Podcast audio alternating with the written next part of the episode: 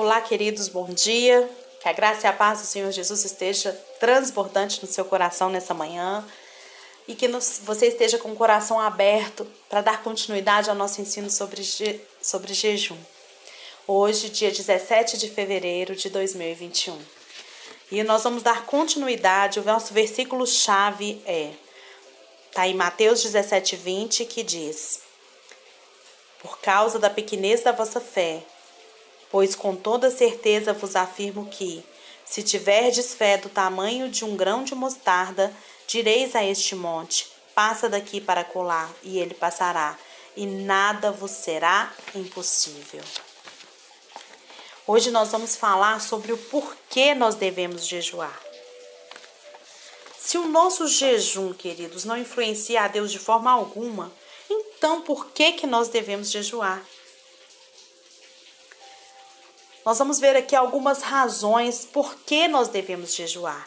E a primeira delas, e a mais importante, é que jejuar muda o nosso próprio coração. Deus, ele nos deu todas as coisas. Mas se o nosso coração não estiver sensível o suficiente para ouvir a sua voz e aprender a ter acesso a essas coisas, será de pouco proveito. Na passagem de Mateus 17, 21, onde Jesus diz que essa espécie só se espelhe por meio de oração e jejum, ela tem confundido muitos cristãos. Muitos cristãos concluíram que somente com jejum e oração é que alcançamos autoridade suficiente sobre os demônios. De alta patente, tipo, você é um, um capitão, né? Mas vamos analisar esses versículos dentro do seu contexto. Eu vou ler o texto de Mateus 17, de 14 a 21. Ao chegarem onde se reunia a multidão, um homem aproximou-se de Jesus, ajoelhou-se diante dele e clamou: e clamou: Senhor, compadece-te do meu filho, pois tem sofrido horrivelmente com ataques epiléticos. Muitas vezes cai no fogo, outras tantas na água. Apresentai-o aos teus, apresentei-o aos teus discípulos, mas eles não conseguiram curá-lo. Então Jesus exclamou: Ó oh, geração sem fé e perversa, até quando estarei convosco? Até quando vos terei de suportar? Trazei-me aqui um menino. E Jesus repreendeu o demônio e este saiu do menino, que naquele, daquele momento em diante ficou são.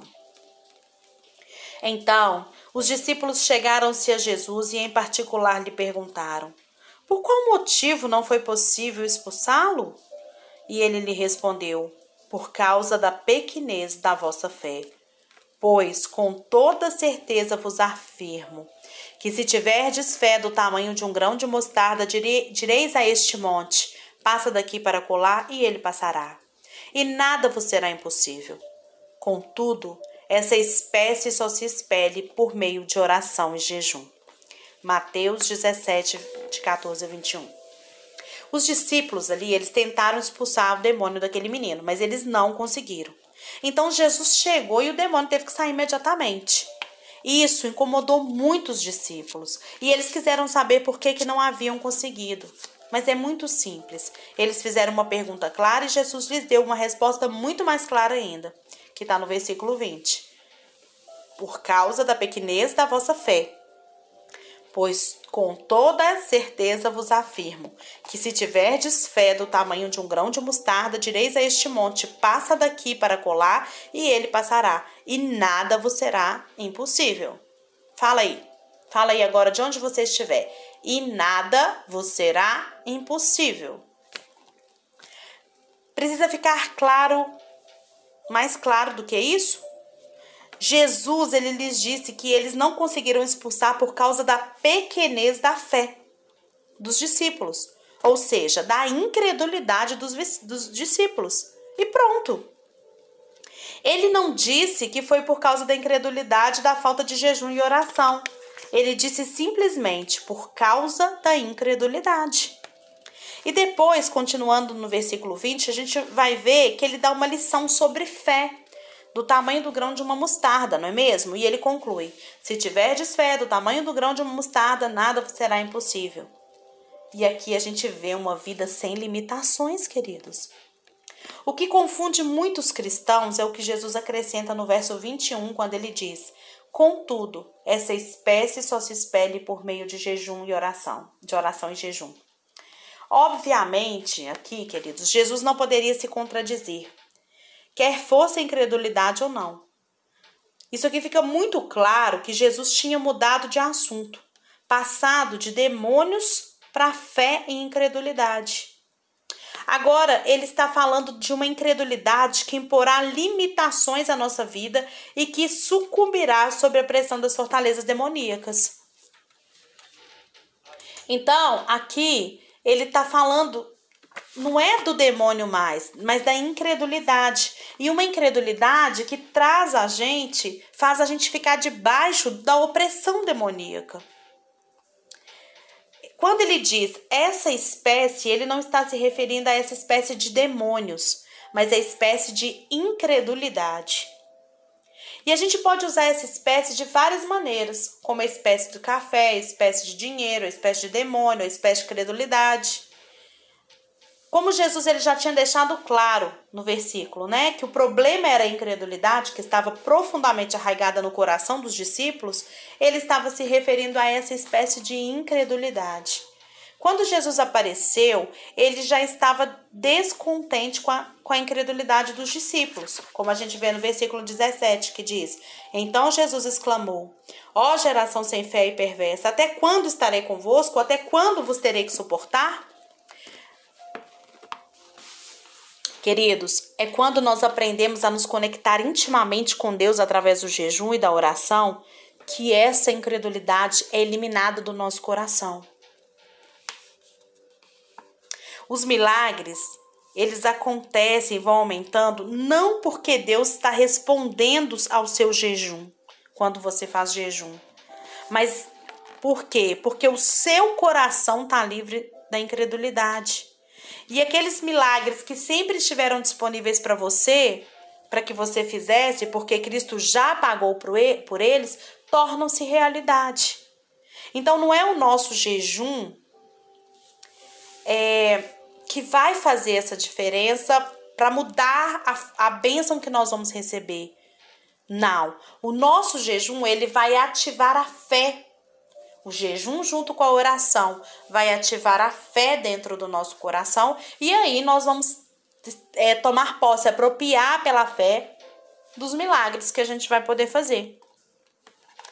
O pastor Reinhard, ele conta no livro, né, também ele diz que desde criança tem um profundo desejo de andar no sobrenatural, mas não havia ninguém que pudesse me ensinar sobre a fé que move montanhas que é a fé como uma semente de mostarda, já que quase todas as igrejas eram pequenas, religiosas e cheias de incredulidade. Então, de forma intuitiva, senti-me atraído pelo Espírito a criar um hábito intensivo de jejum. E à medida que eu fui jejuando, meu coração foi mudando gradualmente, até que a incredulidade começou a sair do meu coração e os milagres começaram a aumentar não porque Deus tenha respondido ao meu jejum, mas porque eu livrei o meu coração da incredulidade. Aqueles milagres, eles sempre estiveram disponíveis para que eu recebesse, porque Cristo já pagou por eles. Cristo já pagou por eles, está consumado. O jejum e a oração vai nos ajudar a ativar a sementinha da mostarda mas isso é uma escolha. Somos nós que escolhemos continuar com essa mesmice de vida cristã que a gente tem levado ou a gente passar a andar no sobrenatural. A gente passar a ter uma vida sobrenatural. A escolha é minha e sua. Nós escolhemos. O que você vai preferir? O que você vai preferir? Continuar com uma vida limitada ou viver uma vida sem limitações diante de Cristo. Você pode inventar mil desculpas para não ter essa vida livre diante de Deus. Mas você pode decidir agora abrir o seu coração, se arrepender dos maus caminhos ajustá-lo com o Senhor, receber o perdão disponível para você. ativar a fé dentro do seu coração e começar a viver os milagres que já estão disponíveis em Cristo para você. E eu te convido nessa manhã. Viva o milagre de Deus na sua vida. Abra mão. Abra mão daquilo que tem te prendido. Abre mão do seu ego. Abre mão do eu posso, eu quero, eu faço. Entregue-se totalmente a Deus através de Jesus. Fale para Ele: Pai, como eu preciso do Senhor, como eu te quero e como eu te amo. Em Cristo, nós somos mais do que vencedores. E essa é uma realidade que nós não vamos abrir mão. Viva o melhor de Deus na sua vida, porque já está totalmente disponível para você. Lembre-se, você não precisa nada, fazer nada, para convencer a Deus a fazer alguma coisa por você, porque Ele já fez.